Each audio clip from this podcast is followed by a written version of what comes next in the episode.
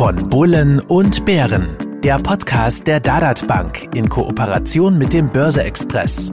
Bevor es losgeht, beachten Sie bitte unseren Disclaimer auf dad.at/slash podcast. Risikohinweis. Die Inhalte dienen ausschließlich der allgemeinen Information, sind ohne Gewähr keine Empfehlung zum Kauf oder Verkauf bestimmter Finanzinstrumente. Es handelt sich um keine Anlageberatung. Herzlich willkommen zu Folge 3 unseres Podcasts von Bullen und Bären, der in Zusammenarbeit von Börse Express und der Dadat Bank dad.at entsteht. Mein Name ist Robert Gillinger, ich bin Chefredakteur des Börse Express und mir gegenüber sitzt wie immer Ernst Huber, CEO der Dadat Bank. Hallo Ernst. Hallo Robert. Lieber Ernst, in den vergangenen Wochen geisterte immer wieder das Inflationswort durch die Medien. Real ist es bei uns zwar nicht wirklich angekommen, wir haben Inflationsraten von weit unter 2%. Die Angst ist aber auf jeden Fall da. Und gesetzt den Fall, und ich möchte jetzt gar nicht in die Zwischenkriegszeit hineingehen, wo wir alle noch, ein, also nicht wir alle, aber ein Trauma in der Gesellschaft haben von Tausenden an Inflationspunkten. Aber nehmen wir nur mal fünf Prozent an, was vielleicht nicht so unrealistisch ist. Und selbst diese fünf Prozent würden innerhalb von 15 Jahren die Kaufkraft meines Geldes mehr als halbieren.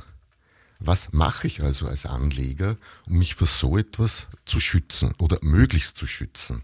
Also ich habe ja das beim letzten Podcast äh, bereits gesagt, die gefühlte Inflation, die Sachwertinflation meines Erachtens liegt ja ohnehin deutlich darüber.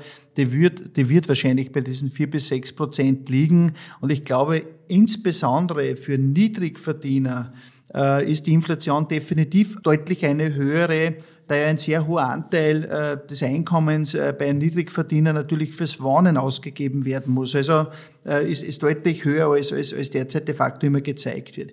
Ich glaube, wer langfristig Erfolg haben will und langfristig auch sein Vermögen sichern kann, der, ich glaube, dafür dann Sachwerten definitiv kein Weg vorbei. Ich habe das auch beim letzten Mal bereits gesagt. Also wenn man sich langfristig schützen muss, dann gehört saubere Asset Education dazu, dann gehören, wenn es möglich ist, auch Immobilien dazu, am besten als Eigenheim, ob das jetzt eine kleine Wohnung ist, ob das was Größeres ist, je nach Kaufkraft, aber ich glaube, das ist ein ganz wichtiger Aspekt. Äh, das Thema äh, Rohstoffe kann man genauso überlegen, ob man das mit dazu nimmt. Das Thema Gold, Gold ist natürlich auch ein Rohstoff, glaube ich, ist immer auch gut zur Vermögenssicherung. Man kann in ETFs veranlagen, man kann in, in Edelmetalle, also ich glaube, es gibt eine ganze Menge an Sachwerten, in die man hier investieren kann und wo man wirklich etwas in der Hand hat und nicht nur bedrucktes Papier, nicht nur äh, Geld am Sparkonto. Aber äh, vielleicht kannst du mir so ein bisschen erklären, woran begründet sich dieser nachgesagte Inflationsschutz eines Sachwerts? Was macht diesen zum Inflationsschutz? Also wenn man eine Aktiengesellschaft heranzieht oder ein gutes Unternehmen, das hoffentlich immer sich positiv äh, entwickelt, ähm, äh, das, äh, weiß ich nicht, hoffentlich genauso in 20, 30 Jahren noch gibt, hoffentlich in gleicher Stärke wie heute, dann glaube ich, ist dadurch auch der, der Schutz gegeben. Oder, oder auch genauso, wenn man das Edelmetall Gold verwendet. Natürlich gibt auch hier Schwankungen, aber das, das, das Metall selber oder das Gold selber ist ja nicht uneingeschränkt verfügbar und, und und, produzierbar.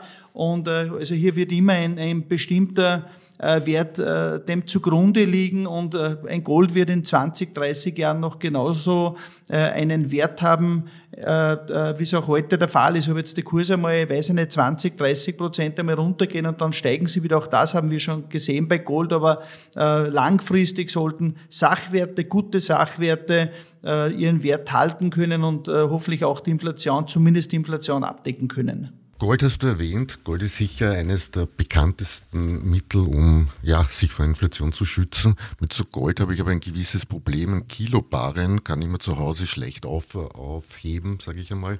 45.000 Euro kostet dieser auch, habe ich zuletzt nachgesehen bei euch, was für auch ein gewisses Investment zuerst einmal voraussetzt.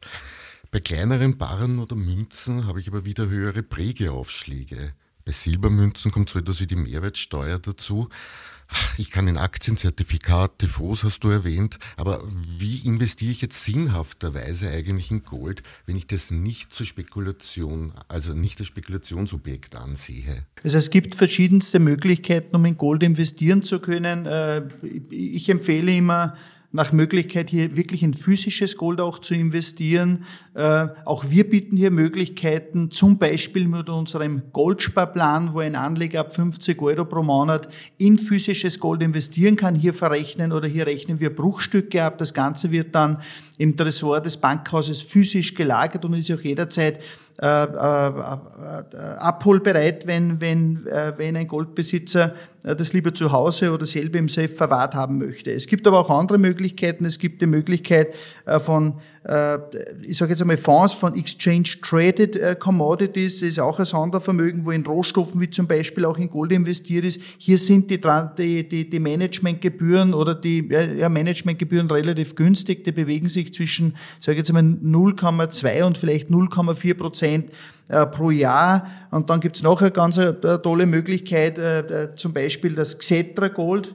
Äh, man kann hier, das bietet die deutsche Börse an, man kann hier äh, ob, ob, ob ganz geringen Beträgen bereits an der deutschen Börse äh, in Frankfurt das Xetra Gold handeln. Äh, das Gold wird dann physisch gelagert bei der Clearstream Banking AG. Das ist eine Tochtergesellschaft der deutschen Börse, liegt dort physisch äh, und kann auch genauso jederzeit ausgehändigt werden. Und der Riesenvorteil oder auch ein toller Vorteil, das ist, dass zwischen An- und Verkaufskurs nur eine ganz geringe Spread, eine ganz geringe Marge dazwischen ist. Und wenn man das Ganze über eine zum Beispiel Direktbank, wie es wir auch sind, kauft, dann fallen auch hier fast keine Spesen an. Also man kann bereits ab kleinen Beträgen äh, relativ einfach äh, hier auch in physisches Gold investieren, sich das Ganze auch aushändigen lassen. Es waren jetzt zwei Beispiele, es gibt da, glaube ich, noch einige mehrere, äh, was äh, wir auch noch bieten, wenn es um größere Beträge geht. Du hast ein Kiloband zum Beispiel erwähnt in der Größenordnung von äh, über oder rund 45.000 Euro. Wir haben auch, oder unser Bankhaus hat auch in der Goldschmidtgasse wie noch, noch die Möglichkeit äh, der, der, der Lagerung. Der Kunde kann bei uns äh, ein, ein, ein, in der modernsten Safe-Anlage Wind, sage ich jetzt einmal, äh, sich auch ein Schließfach anmieten mit jederzeitigem Zutritt, auch 24 Stunden, sieben Tage die Woche. Also ich glaube, wir haben da als, als Shellhammer, als Banco Shellhammer Charter und vor allem auch als Startup Bank ganz gute Möglichkeiten, hier auch, ob größere oder kleinere Beträge, hier dem Anleger die Möglichkeit zu geben oder auch dem Sparer die Möglichkeit zu geben, auch in Gold anzulegen und äh, Goldbestand aufzubauen und das auch zu relativ günstigen Spesen. Da sind wir sicher ein bisschen Vorreiter hier auch in Österreich mit den Möglichkeiten, die wir bieten, aber Möglichkeiten gibt es zu Genüge. Das heißt, wenn ich dich richtig verstanden habe, mit so einem äh, Gold-ETF beziehungsweise eurem Sparplan oder einem Sparplan äh, könnte ich verhindern, diese erhöhten Prägeaufschläge, die ich bei Einzelkäufen äh, zahlen müsste, wenn ich ganz kleine Bahnen mir immer nur kaufe. Bei uns ist der Goldsparplan, hier wird angespart in 10 Gramm Bahn. Hier gibt schon noch eine, eine gewisse Differenz zwischen An- und Verkauf, aber die, ist, aber, aber die ist nicht mehr so groß wie bei einem 1 Gramm Bahn. Wenn ich 50 Euro anspare, könnte ich an und für sich nur in 1 Gramm Bahn ansparen. Da ist die Marge nochmals deutlich höher als beim 10 Gramm Bahn. Wir sparen in 1 Gramm Bahn an und dann hat halt der Kunde Bruchstücke und irgendwann hat er halt dann einmal ein Stück erreicht, äh, wenn der Wert auf, weiß nicht, 700, 800 äh, Euro Ansparsumme äh, fortgeschritten ist. Also dadurch reduzieren wir auch hier die Marge für den Kunden ab kleinen Beträgen bereits. Und ja, und die zweite oder dritte Möglichkeit eben dann auch noch das Thema Xetra Gold, wo man fast ohne Marge de facto physisches Gold sich kaufen kann. Man zahlt ja dann eine geringe Depotgebühr bei uns, aber das ist auch überschaubar. Ein interessanter Tipp eigentlich. Gehen wir zu einem anderen Thema. Immobilien hast du vorher erwähnt. Und kurz eine Frage, weil du auch das Eigenheim erwähnt hast. Sollte ich in meiner SED-Location das Eigenheim einrechnen, wenn ich eines habe? Ich würde sagen, ich, ich mache es äh, zumindest. Äh, wenn es wenn, möglich ist, sollte man genauso im Immobilienbereich investiert sein. Ich halte das auch für gescheit. Äh, ganz gleich, ob das jetzt eine kleine Wohnung ist, ob das ein Haus ist, je nach, je nach Möglichkeiten natürlich äh, der jeweiligen Person. Ich glaube, das ist nie ein Fehler, äh, das zu tun, äh, im, im, im, in ein Eigenheim zu wohnen. Und ich, ich bin sogar der Meinung, gerade ein Haus ist eine, ist eine ganz eine tolle Altersvorsorge, gibt Sicherheit auch für das Alter und schöner geht's eigentlich gar nicht. Ja. Gut angenommen, ich möchte mir das Haus nicht leisten oder nicht kaufen.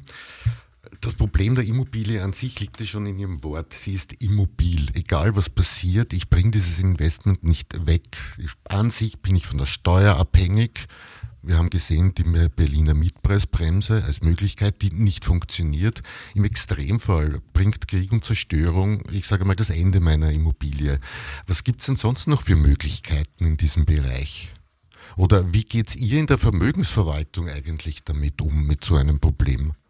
Punkt eins noch einmal zurück. Wenn es das Eigenheim ist, dann würde ich sagen, auf alle Fälle, wenn es möglich ist. Thema Altersvorsorge, für mich ist ein Haus oder eine Wohnung auch genauso Altersvorsorge und da ist mir jetzt wurscht, ob das, ob das äh, sofort liquidierbar ist äh, oder, wie auch immer. Das ist für mich einfach eine Substanz, die ich habe und wenn es leistbar möglich ist, halte ich das für gescheit. Es gibt natürlich auch andere Möglichkeiten. Man kann in Immobilienfonds auch investieren.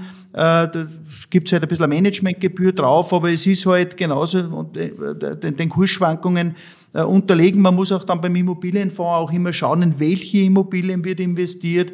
Äh, sind es sind das gewerbliche Immobilien, Klammer auf, äh, ob da nicht derzeit ein bisschen eine größere Gefahr ist aufgrund der Covid-Krise, dass vielleicht die Preise stärker nach unten gehen, oder sind das ganz normale Wohnungen und, und Häuser für den Privatgebrauch, wo der Pfeil nach wie vor äh, stark nach oben steigt, wo auch wirklich Jahr für Jahr ordentliche Zuwächse zu verzeichnen sind, was auch das Wohnen immer, immer, immer teurer macht. Also ja, je, je nachdem, was zu wem passt, ähm, ja, Immobilienfonds oder ETFs e im Immobilienbereich, ich glaube, da gibt es schon Alternativen dann auch noch dazu oder einzelne Immobilienaktien auch, äh, die an der Börse gehandelt werden, je nach, je nach Geschmack. Äh, ja, vielleicht haben wir auch die Möglichkeit, in einen Immobilienfonds, in eine Immobilienaktie, wenn man will, äh, Step by Step anzusparen, auch mit monatlich, weiß ich nicht, 100, 500 Euro, wie auch immer, je nach Möglichkeit, um hier sich einen Immobilienteil in der Asset Allocation auch aufzubauen. Rohstoffe hast du ebenfalls erwähnt, abseits der Edelmetalle, um sich als Sachwert vor Inflation zu schützen. Das ist wahrscheinlich auch eher ein Thema für den Fonds. Die wenigsten von uns werden sich wirklich mit Bergbau auskennen, auch wenn wir natürlich in Österreich eine ausgezeichnete, also mit von Weltruf Universität haben, aber besucht haben wir sie wohl alle nicht. Oder die meisten nicht. Also ich habe die Uni in Leoben auch nicht besucht, äh, glaube ich, kann man, kann man schon dazu sagen. Ähm, ja, ich glaube, im, im Edelmetallbereich zu veranlagen ist sicher nicht ganz einfach. Das Thema oder in, in, ähm, ähm, in, in Commodities, wenn man so will, zu veranlagen, ist sicher nicht so einfach. Ähm, ich glaube, auch da gibt es aber ganz gute Produkte im Fondsbereich auch, wo man äh, Commodity-Fonds kaufen kann, wo man, oder es gibt sogar den einen oder anderen ETF, der dem äh, kostengünstig ist, äh, in, äh, wo man in, in Commodities äh, veranlagen kann, vielleicht sogar als Sparplan. Also ich glaube, es gibt schon da auch ein paar äh, Möglichkeiten. Ich habe es auch bei uns haben wir uns das vor einiger Zeit einmal angeschaut. Im ETF-Bereich haben wir leider nur einen aktuell, der ansparfähig ist. Wenn ich es noch richtig im Kopf habe, oder zwei. Aber auch hier werden wir schauen, dass wir das Thema, das Thema Commodity noch ein bisschen auswerten, ausweiten, dass Kunden, weiß nicht, fünf, sechs verschiedene Produkte ansparen können, weil es einfach als Beimischung, glaube ich, auch ein ganz spannendes Thema sein kann. Ja. Prozent würdest du so ein Thema oder mischt sie in eurer Asset Allocation an sich Rohstoffe zu? Also wir haben es in der, in der Online-Vermögensverwaltung der Dadat Bank haben wir das Thema Rohstoffe derzeit nicht oder nur ganz gering äh, mit drinnen. Ich glaube schon, dass es in Summe Sinn machen kann, aber das muss auch der Anleger selber entscheiden. Ich selber war immer der Meinung, aber da geht es eh ums Thema äh, Gold. Ich, war, ich bin seit eh und eh ein Gold-Fan. Ich habe immer gesagt, 5 bis 15 Prozent am physischen Gold oder an, an, Goldprodukten, Instrumenten äh, macht Sinn in einer Asset Allocation. Ob man jetzt andere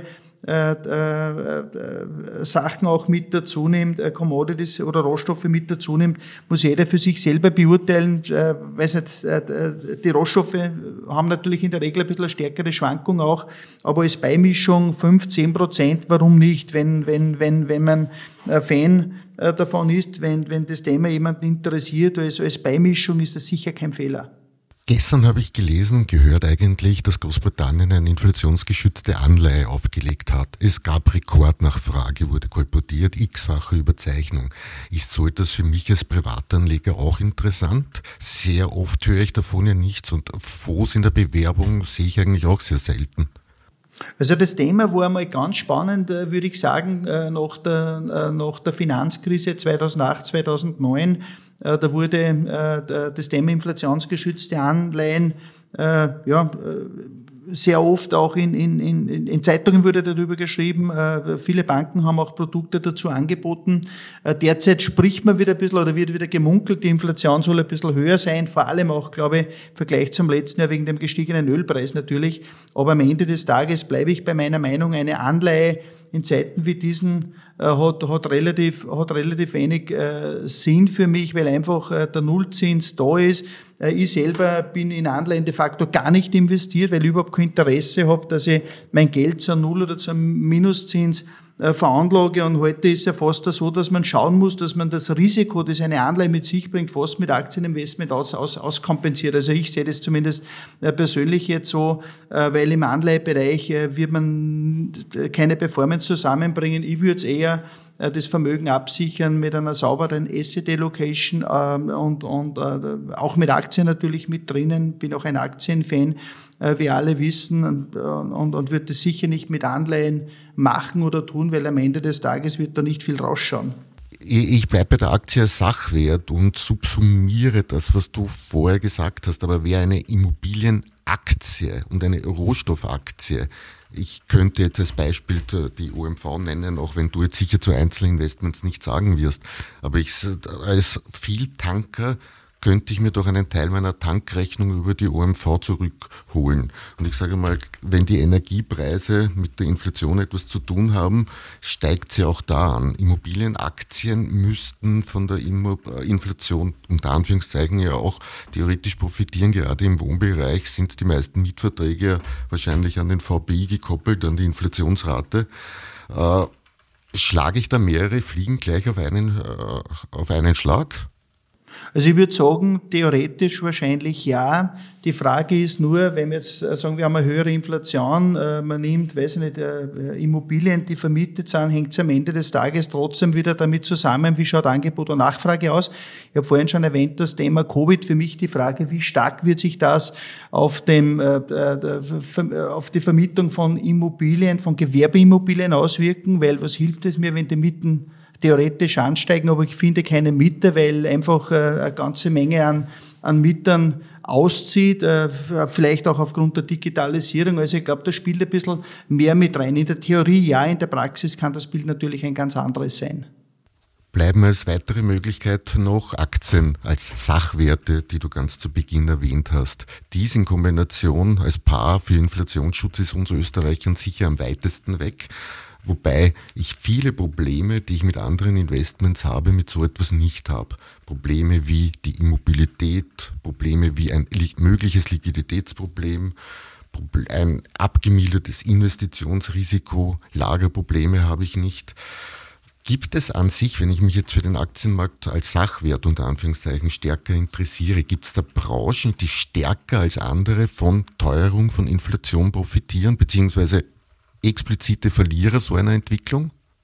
Also das, das, Thema, das Thema Branchen, ja, es gibt natürlich einzelne Branchen, die sicher stärker davon profitieren werden, wobei ich dazu sage, so die alten Regeln, welche Branche profitiert, das war immer ziemlich, ziemlich fix und ziemlich klar. Ich glaube, diese Regeln gelten heute nicht mehr, so wie es früher der Fall war.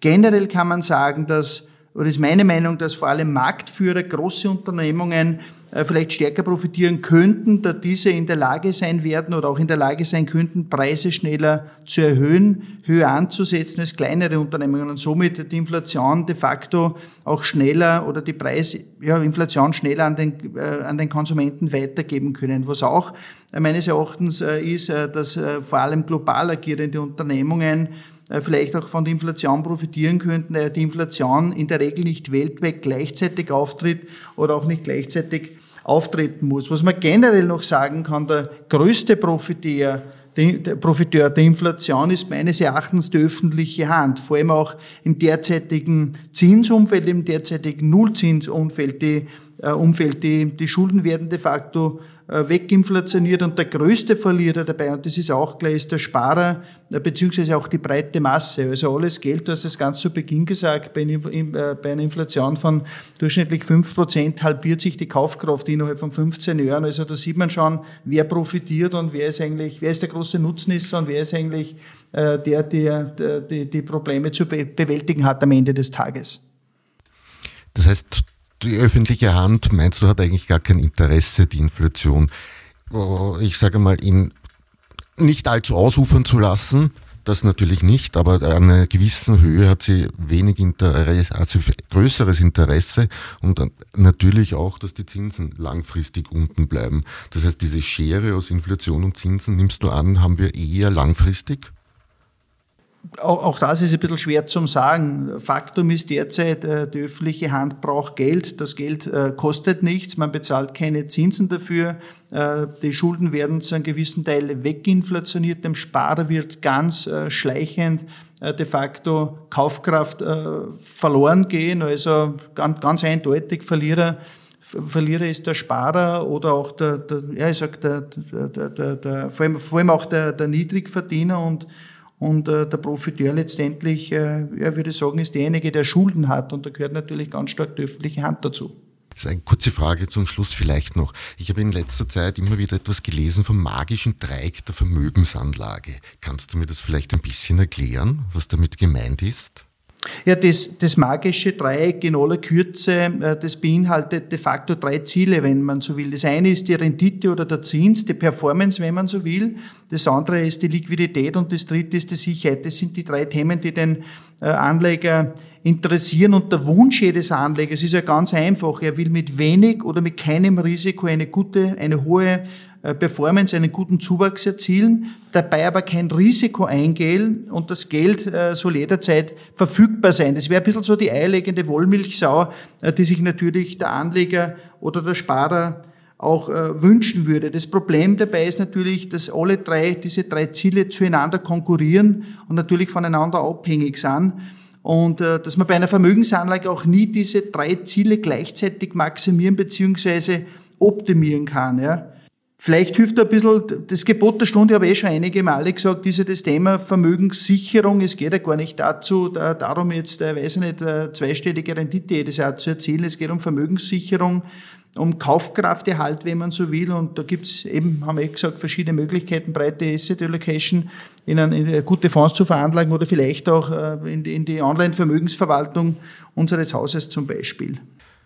Kryptowährungen bzw. Bitcoin höre ich auch immer wieder als Schutz vor Inflation, dass das eingesetzt wird, haben wir heute nicht gestreift, ist vielleicht ein Thema für nächstes Mal.